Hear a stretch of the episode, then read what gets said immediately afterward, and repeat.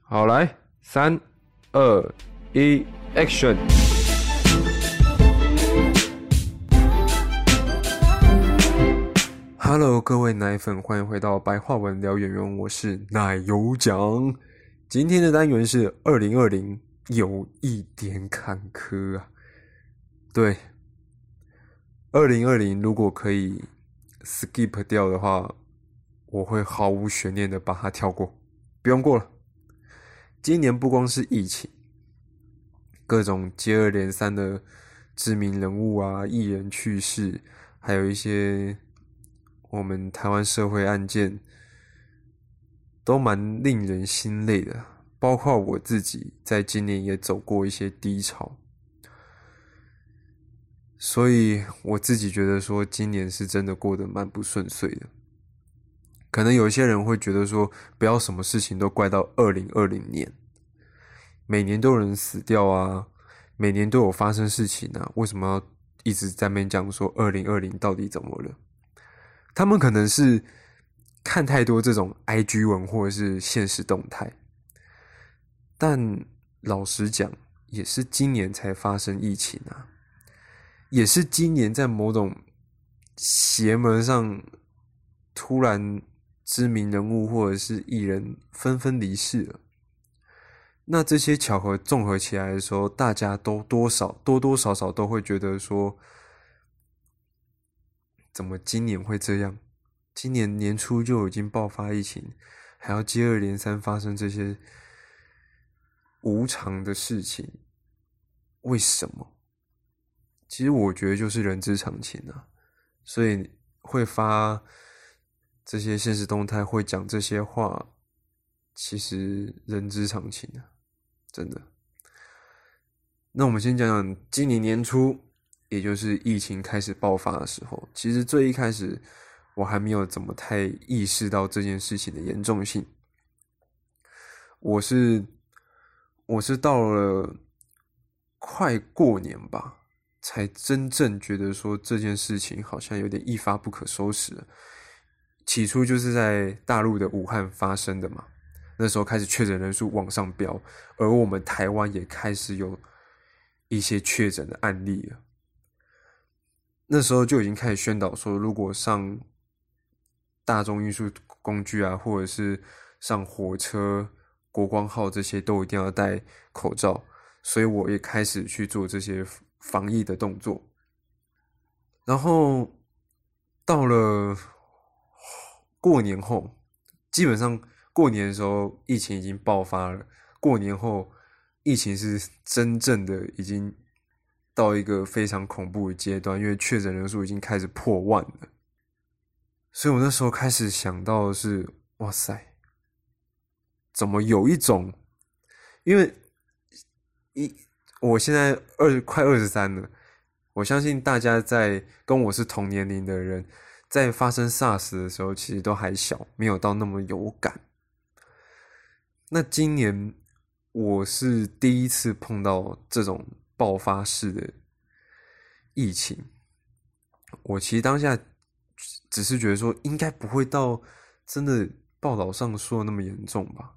但后来发发生了各种，已经开始不能出境啊，不能在大陆那边有我们自己台湾的同胞们都不能回来，他们都要等到待个一二三十。二三十天才有办法从那边，我们台湾派人过去把他们接回来。那些等待是很痛苦的，不管是那时候他们要在那边一直等，一直等，然后这边他们的家属也在等，因为因为也不知道会不会一直待在那边，他也染病了，他也确诊了，况且那时候。致死率很高诶，起码都是八十趴以上的。再后来又继续有更多，我还看到有些影片，在大陆那边，因为自己可能家人确诊了，就隔着一面一扇门，自己确诊的家人在对面，而他家属在里面，因为他们就是不可以在近距离，然后他确诊人要被带走，要被带去治疗，很痛苦啊。然后最辛苦的是这些医护人员，不管是大陆、台湾、日本、美国，全世界的医护人员都在用自己的生命去为我们抵抗这个新冠状病毒。而当这么当这个时候最应该要团结一心的时候，我在差不多是二四二三月，就是那时候过完年之后，就开始有一些争论，开始抓战犯嘛。为什么会？到底这件事情是怎么？这个病毒是怎么引爆出来的？那时候查，可能是有人吃什么蝙蝠蝙蝠汤啊之类的这些。我觉得去查源头那是必要的。一定要查出原因嘛？为什么今天这样的事情会发生？但是我去，我觉得去争论这个病毒的名称，就有一点太无趣、太太无意义了。那时候我看到大家都在争论，说是武汉肺炎，不是新冠状病毒。我我我的想法很简单，我只是单纯觉得说，既然。世界都已经给他一个专有名词了，我们和我们为什么不能用专有名词？一定要觉得说哦，反正就是大陆那边传来的，所以一定要叫武汉肺炎。我我的想法只是很单纯，觉得说去争论这有什么意义吗？反正世界都给他冠上了一个专有名词，按这样会有什么多大的影响吗？而且在这个。紧要关头应该是大家要团结一致，而不是一直去争论说这个名字到底应该取什么吧。我我个人是那时候觉得说，不管是可能看 IG 啊、FB 啊、新闻啊，都有讲到这个，我就觉得说，天哪，拜托，现在是一个疫情的阶段呢，我们为什么要去争论说它的名字叫什么？我们应该是争论说，我们要怎么去找到它源头，然后想办法去用出疫苗吧。然后那时候我一直都会接到一些一些假消息，说什么疫苗生出来啊，已经有了什么的。我也不知道到底为什么都要那么多假新闻。嗯，疫情影响很大了，特别是台湾的一些，不管是餐饮业，连我有一个。学弟啊，他是我很好的朋友，他家里是卖猪油的，他都有受到影响。这个疫情带走了不少，好几万的生命，他也带走了好几好几个家庭的生计啊。在之前爆发疫情的阶段，没有什么人敢出门啊，不像现在，台湾的疫情。慢慢趋缓，呃，算是趋缓了。就是趋缓了之后，大家都会愿意出来。然后我们还有之前有那个有政策嘛，就振兴券啊之类的，去促进大家去消费。现在有明显会比较好一些，但是很多餐厅、很多业者其实是无法挺过。上半年的那种惨状的，上半年惨状基本上是跟很少人会愿意出去，很少人会愿意在餐厅吃饭，因为谁知道我会不会今天吃了隔隔天就染病了？所以很多餐厅啊业者都纷纷倒闭，影响之大，不知道有没有到金融海啸那时候那么大？可是我们全球的。经济也都是非常萧条的，但却也促成了另外一个另外一个经济起飞，就是三 C 产品。因为大家也都知道嘛，远距离就只能云端视讯啊、云端通话啊这些，反而这些触起了一个商机。疫情带走了很多生命，也触起了某些商机。但是离开人对于我们的悲伤，那是远远大过于任何事情。我也被影响到啊，像其实我在去年的时候，跟家人都是已经谈好说，今年要去大阪玩，哇，什么都用好了，然后环球影城票也都准备好了。原本原本我们在一就是那时候不是日本也会说第几集的时候会是连国外。的观光客都不能来到他们国家嘛？我们台湾也是嘛？每个国国家都说现在的疫情在第几程度了？那那个程度是怎么样？是已经不可以对外开放任何观光客，也有点像是已经要封城了这样吗？所以那时候我们就还在看，我们在想说，是不是还是可以出国一下？但后来是真的觉得说，如果去了，那可能还要有隔离的问题，隔离十四天，回来还有隔离十四天的问题，等于说去也有，回来也有。后来就觉得说，哇，而且亲朋友、亲朋好友都会担心啊，大家都会觉得说，现在疫情这样，就不要出出门了吧。所以啊，最后我们也没有去成。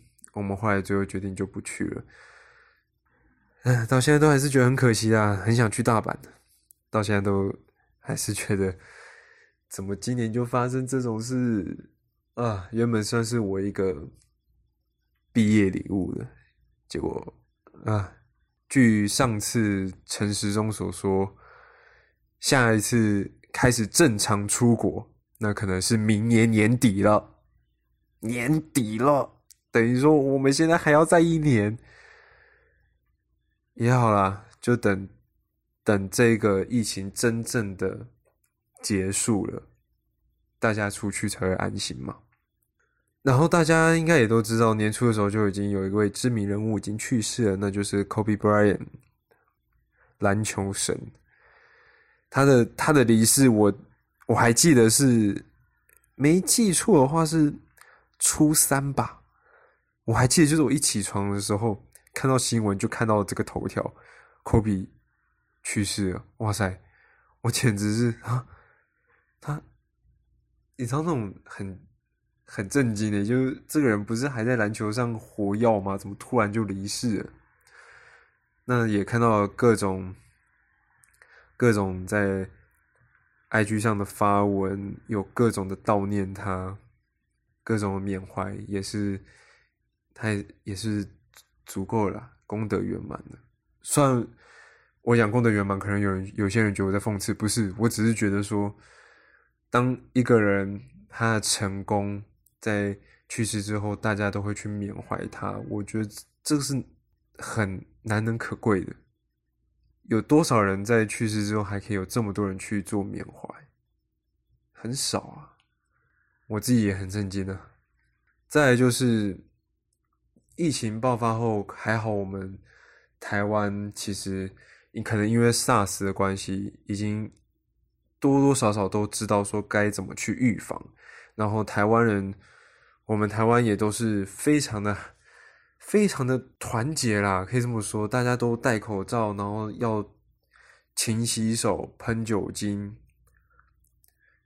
所以才让我们确诊人数其实本土案并不多。本土案其实那时候看的时候，也其实，在维持在一百件、一百例以内，比较多的都是从国外回来的确诊人数，相较起来是多很多。但是我们台湾也真的是，我真的是蛮佩服的，我们可以让这这个疫情，我们的台湾没有沦陷，我们台湾可以像。前阵子才刚办办的金马奖也把它办成，像还可以有歌剧魅影来到我们台湾做演出，我们还有办演唱会，这种人很多需要聚集起来，很容易有可能疫情爆发的事情，可是，在我们前面，我们先把它趋缓了，我们才会有这些可以算是今年还可以值得高兴的事情。再就是我自己，我在快毕业之前的时候，就是开始有想要去参与甄选啊，干嘛的。然后我在我表演上想要做一些更大的突破，所以我也有去找了一个那时候全民大剧团的甄选。那时候那个甄选还蛮大的，蛮多人都会去的。那时候算是我从疫情爆发后真正去到一个很多人的地方。那时候我心里已经想好，就是想要去。拼一次，然后我想要这一次在专场表演上，我可以有所突破。我要做不一样的角色，但可能我自己的方向错了，但也有我觉得我自己的主修老师没有告诉我的。我我在要去做这件这件事之前的时候，我其实找了很多次我主修老师去谈我的表演。而我要做的角色就是猫脖子上的写的这这本剧本里面的屠夫这个角色。他一开始就说：“我主修老师啊，他一开始就说这个角色与我的形象以及我的身世背景是一个极为反差的一个角色。”他问我说：“确定要尝试吗？”我说：“对，我想要去做一点突破。”那可能我在这个过程中。我每天都会固定找一点时间去见我的主修老师，去呈现给他看我做的功课以及我现在到哪个状态。他可能都没有把话讲到太明，因为他本来就也算这种人，他他他不太会直接唠，直接就是说你那一就是演超烂啊什么的，所以就造成我有一点安逸。我想说，哎，那我是不是朝这个方向都是对的？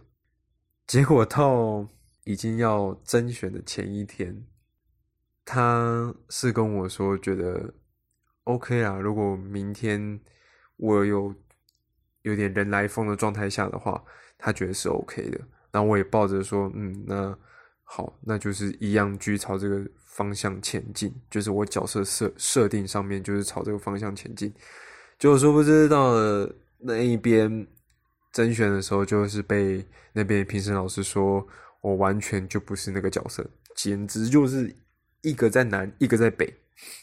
我永远不会忘记那个评审老师跟我讲的，所以我当下就也蛮失落，走出来，然后并且告诉我主修老师说：“哦，没有，没有甄选上。”结果他突然跟我说，他早就猜到了什么什么的。可是我当下就觉得说：“啊，怎么会说早就猜到？可是你之前不都说？”还不错，这个方向是对的。然后他就说，他不希望在已经要甄选了才去告诉，就是还要去打击我啦。但是我就觉得说，啊，那前面那几次怎么都没有直接讲？但我也必须说，其实我这个人是真的很容易犯懒病，所以我在前面其实可能带给他的感觉是我都没有在做功课。可是其实有时候，那那段期间是我自己对于表演这件事情很迷茫。我有一度就是觉得说，我自己不会表演，我不知道到底怎样的表演是对的，怎样的诠释是好的。我内心会一直有一种，就是如果我今天在这边表情过多，是不是很像八点档？语语调过小，是不是显得很没戏？所以我就一直拿捏不到那个中间值，那时候就算是跟我主修老师有点小冷战，因为我觉得我的确没做好，但是你怎么不告诉我实话？你是我的主修老师，这样。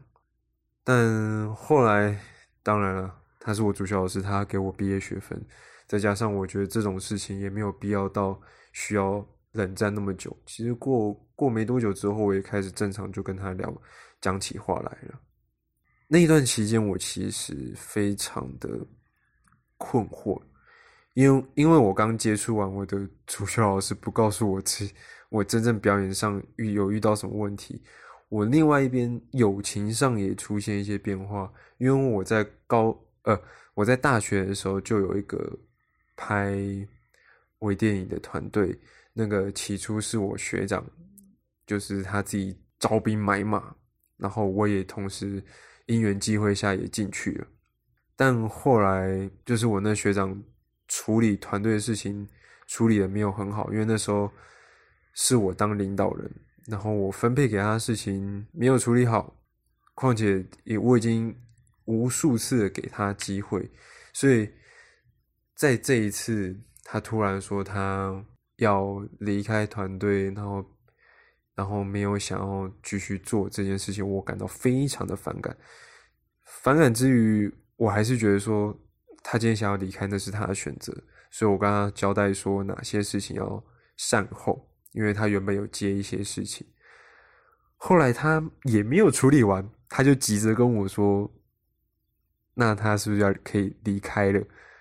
我就算是真正跟他决裂了。他原本是我一个真的还不错的一个学长，也是跟我蛮要好的，我谈心事都会跟他讲。结果有点像是把一个把自己的那个信任交付到一个人人身上，然后很信任他，也不断的给他机会。结果他最后还是给我搞这些，所以我后来就真的跟他没有什么太大的联络。所以这一段低，我已经在表演上的低潮，我还有友情上的变化。那个大概四月底五月初的时候，我就整个非常处于爆炸的状态，就是每天都很郁闷，然后心情很差。后来就也也没有再去多想什么，就是想说。我自己整顿好我自己啊，就是觉得说表演这件事情，我就继续做，就是不要因为这一次的关系而开始质疑表演，质疑我自己能能不能去做，就继续做。然后友情那边变化，那就变化了。况且天下没有不散的宴席，总有一天都会散的，哪怕互相都已经年迈老去，然后要。进进入棺材，那都算是一种离开。所以我自己后来整顿好之后，我就觉得说，其实不用想那么多，继续往前。在那段时间开始，台湾的疫情也都减缓啊，所以都会出去了，就就觉得好像好像变好了。但在后后来，我正式毕业，开始当新鲜人，开始真正去找工作。找要上的表演课，因为我的我的想法就是我要来到台北，然后我要打工，然后赚赚生活费，然后还有要支付表演课的钱。一开始找表演课的时候，其实我真的觉得还蛮心累的，因为每个都那个费用真的有点都超乎我的预算。可是还是有找到一个还不错的独白课程，我有去上，然后上了。上了一个月，然后我也在竹间火锅店，我我我现在我家附近的竹间火锅店找到工作。虽然在打工的路上呢，也没有到很顺遂哦，因为我们店长算是我遇到还蛮奇葩的人，我不确定大家是不是都这样，只是我我的朋友也有跟我说，我店长不太行，就我店长都会在凌晨的时候突然改班表，没有错，凌晨。我有一次就是在睡觉的时候，隔一天我有班，可是我是十一点，只是我习惯超过九点就起床了。然后我看到赖，他才跟我说要改成十点半上班。重点是他传的时间是凌晨四点，请问一下，我凌晨四点我要怎么去看我手机？那如果到时候迟，就是我是十一点才出现，那是不是算我迟到？那是不是要扣我钱？那？我那时候就整个有点觉得说，天哪，在干嘛？然后后来又发生各种事情呢。我们店长双重标准，因为他他主要是晚班的，所以他对晚班相较起来就是比较松。我们早班就是有任何问题，就就像犯了天大错误一样。我还记得有一有一次，我只是跟他说。哦，我隔天突然临时有事，真真的要请假。我的确这件事情是我不好，我突然说我有事，然后他有稍微念了一下我，他就他他有跟我讲说，以后请假必须要提前一个礼拜，嗯，然后我就记得，然后后来有一次我同事要请假，他他就骂那个同事说：“你至你至少要在前一天跟我讲。”然后我想说：“哼，那我那时候不是也前一天吗？”对，就会有这种各种事情。然后那改班表不是说哦改一次，是改很多次。然后我们是一周一周出出班表，他可能到了礼拜天应该要出下礼拜嘛，他到礼拜天的。可能已经过午夜十二点才传班表，我那时候已经准备要入睡，那我一直在想说，我明天到底到底要不要上班？我明天到底有没有班？然后我好好不容易看到，哦，好有班，好，我要睡觉了。就那段时间，哦，真的是被那个我们店长真的是搞到快晕过去。不过，或许这就是社会啦，所以我那时候也多半都是摸摸鼻子，就觉得说。反正就继续做，然后我在我另外一边独白课程也稍稍有在成长，有去做做到很多我自己原本没有做到的事情，很多突破。我在表演上，我开始会去有更多的想法，觉得说这角色有更大的可能性。这也是我前几集有跟大家讲的，一个角色不要太局局限于他。应该说局限于你所看到的设定，以及你所看到设定之后想象出来的样子，不一定，因为角色可以有千千百种的诠释方式，真的不要被局限。当你今天突然想到一个新的时候，你你那个心情是很开心的，你会有一种成就感。然后在八月的时候呢，又。接着哦，我前面没有讲，我前面忘记讲，有一个日本的喜剧演员叫志村健，我很喜欢他。我小时候因为我爸很喜欢他，所以他都买他碟片，然后我都有看，导致我也很喜欢他。结果他因为武汉肺炎的关系，他去世了。我那时候看到的时候也是觉得，唉，又丧失一个人才。然后八月饰演。漫威黑豹的演员也去世了，他是本身就已经得癌症了，然后那时候已经被诊断说就是没办法撑太久，但是他还是去拍片，还是把黑豹这个角色诠释在我们眼前。我觉得我们只要是走演员这一条路的人都应该向他献上一个致敬、敬意啊！因为一个演员他要背负着病痛。而且还是癌症，去维持他的表演，那是非常极致困难的事情。而且前面其实我们大家都没有看出来，我们是很突然的发现，是很突然接受到国际新闻说他去世，然后死于癌症。每个人都是 what what？怎么会？他不是好好的吗？那时候八月的时候也是觉得哦，怎么又一个又一个？知名人物去世了，大家不觉得很邪吗？虽然每年都多多多多少少都会有一些艺人或演员去世，但突然觉得有一些，就你明明看他还好好的，就是因为你看他还好好的，你会更有一种震惊感。台湾还有一个演员叫吴鹏凤，就是演那个大家都已经一定知道《浪子回头》的那个 MV 的男主角，就是他演的，他也去世了。只是他也是因为病痛啊，对，然后人也比较老了。再就到九九月了，也就是差不多前个月吧，小鬼去世了。哇塞，我我那时候打开手机，满满的新闻全都是小小鬼去世，那更震惊。那个震惊是因为。我在玩很大，还有看到他，我还有在哪些节目都有看到他在活跃，人突然没了，哇塞，那个完全就是震惊台湾社会啊！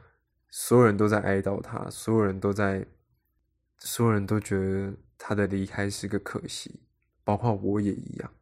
他也被称之为是林富平的艺人，我有在，我还有特别跑去。一样去听他地球上最浪漫的一首歌，我也有在下面留言，觉得说可以往比较好的方面想。李国修说过，人一生只要完成一件事情，那就功德圆满我觉得黄鸿升小鬼功德圆满，虽然是在离世后看到大家去哀悼他，每个艺人、每个他的粉丝为他哭泣，觉得他怎么就这样离世了，的确难过。而我讲的功德圆满，是觉得说他做好了，他做好他应该做的。那他今天离开了，我们就。好好的让他走，虽然是他的亲朋好友们都一定更舍不得，我们这些都只是一般的观众，或者说就是小粉丝，有一些还有铁粉的，都很难过。更何况他的亲朋好友，好端端的一个人离开了，那我们能做的就是好好的让他走，告诉他我们都会好好的，不用担心。这是在九月的时候可以。我我自己也算是又觉得说天哪，我要这就是我套到我最开头讲的，我还是也会想问呢，二零二零怎么了？为为什么会突然这种接二连三的就是这样的事情发生？其实真的是蛮令人难过的。年初就是这样爆发疫情，而且到现在台湾是已经趋缓了，可是像美国啊。还有欧洲的也都很严重啊，全球已经五千九百多万的确诊人数，诶，很多诶，因因为一个疫情而有五千九百多万的确诊人数，那个那个数字很惊人，已经是近几年，应该说两千年以后没有什么太大发生这种事情，而今年发生了，所以多多少少大家都会觉得说啊，二零二零不是什么好年。我也一样，我也觉得真的不是什么好年。再来就是我到了这个月，我要在这边先跟大家宣布，我要我要去当兵了。其实在这之前的时候，我就已经去申请提前入伍了。那时候大概六月吧，因为那时候就已经开始要体检啊，抽兵种。然后那时候抽到就是陆军嘛，然后想说，哎，好开心，还好不是海军陆战队。那我就想说，那就去申请提前入伍，赶快把它当一当吧。就结果那时候我要去申请的时候，他跟我说一定要有毕业证书啊。我说啊，那毕要毕业证书不就一定一定要等我毕业吗？他说对，要等到毕业。我就想说，好吧，那就等到毕业有毕业证书的时候再去申请嘛。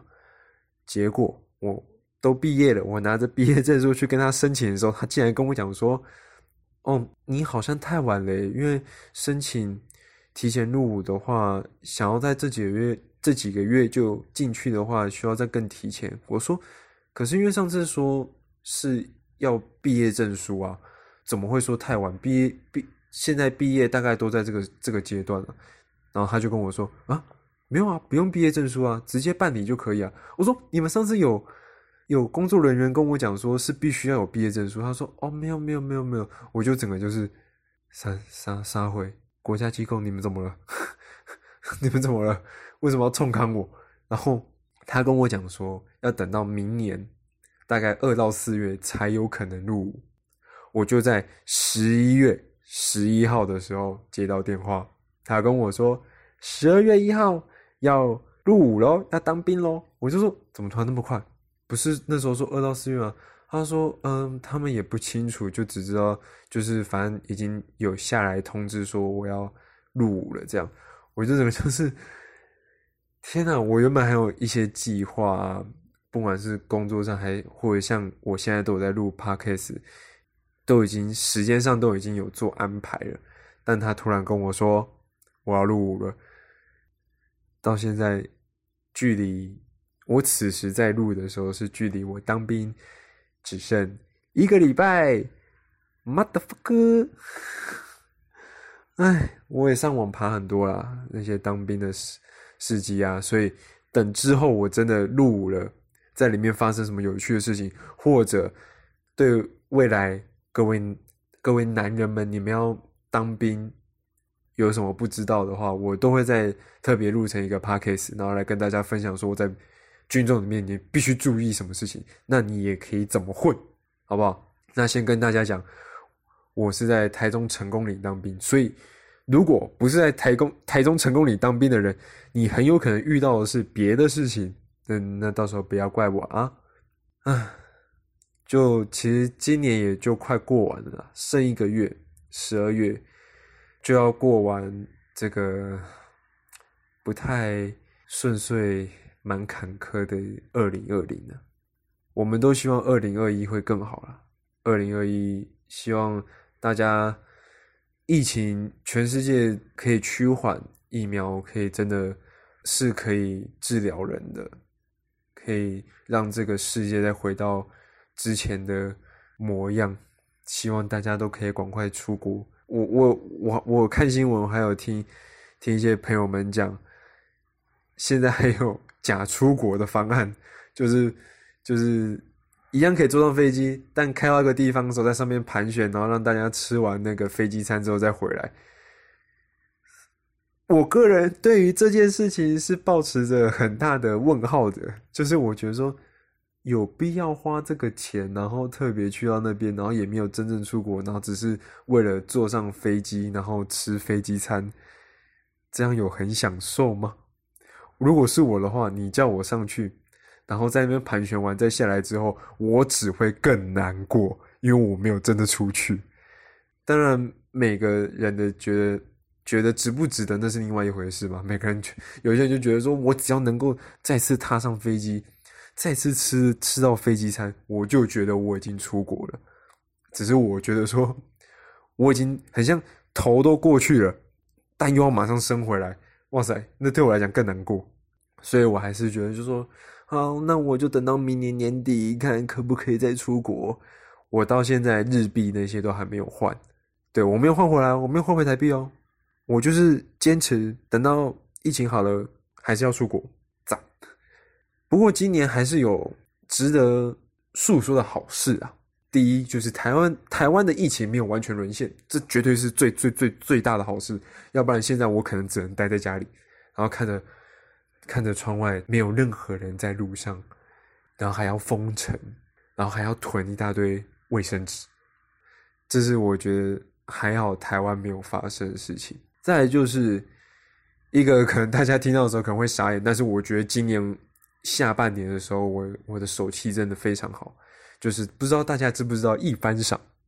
啊，那我个人呢，在抽一番赏期之前，我都有稍微，我我不是那种什么一次就要什么十几抽、二十抽那种，我都是因为因为我知道说一番赏的大奖啊，我在不在这边可以跟大家小小的诉说一下，一番赏的大奖啊，通常都维持在一千市价一千五至两千五这中间的价钱。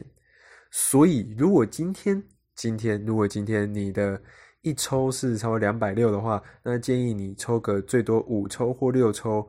如果都没有出大奖，那建议你就不要抽了，因为你只会亏本。如果你超过十几抽，然后只中一只公仔，那很亏本。好，这是我自己的小 paper，只是在九月跟前几天，我抽一番赏都差不多五抽内就中两大奖。这是我觉得非常值得庆幸的一件事情，也是这下半年过得最爽的时候。虽然说我的生日是在当兵的时候过的，但能怎么办呢？兵单都来了，我就只能认命了。好了，今天其实最主要就是想跟大家聊一聊二零二零年，然后分享一下我的遇到一些事情，也跟大家讲说在。面对疫情的时候，我希望大家都是团结的。我们不要再去分说是哪边传染传染的，是哪边是哪边害的，没有必要。就大家一起团结，把这件把这个疫情打败。有多少个医护人员奉献他的时间，奉献他的生命，在帮我们去解决这件事情？那我们人民能够做的，就是做好自己的。防护措施，多洗手、戴口罩、多喷酒精。我觉得，既然都有人在一直在努力，我们能够做到的，我们也要做。此时此刻，就是所有全世界都应该要团结的时候。好，最后想问问大家，有没有人在今年其实过得还蛮顺利的呢？还是你你在今年也是过得不太好？那没有人可以诉说，欢迎来我的 IG 或 FB，都可以留言或者是私讯我，我可以听你们说你们发生什么事情。如果你们需要一个窗口的话，因为当人在处于非常低潮。如果从头到尾从头到尾都是自己闷着的状态的话，会闷出病，甚至闷出各种可能自杀的想法。那我希望这些事情都不要发生了。有一个窗口，多一个窗口都是好事。那就这样，我们下一集见喽！请祝我当兵愉快，拜拜。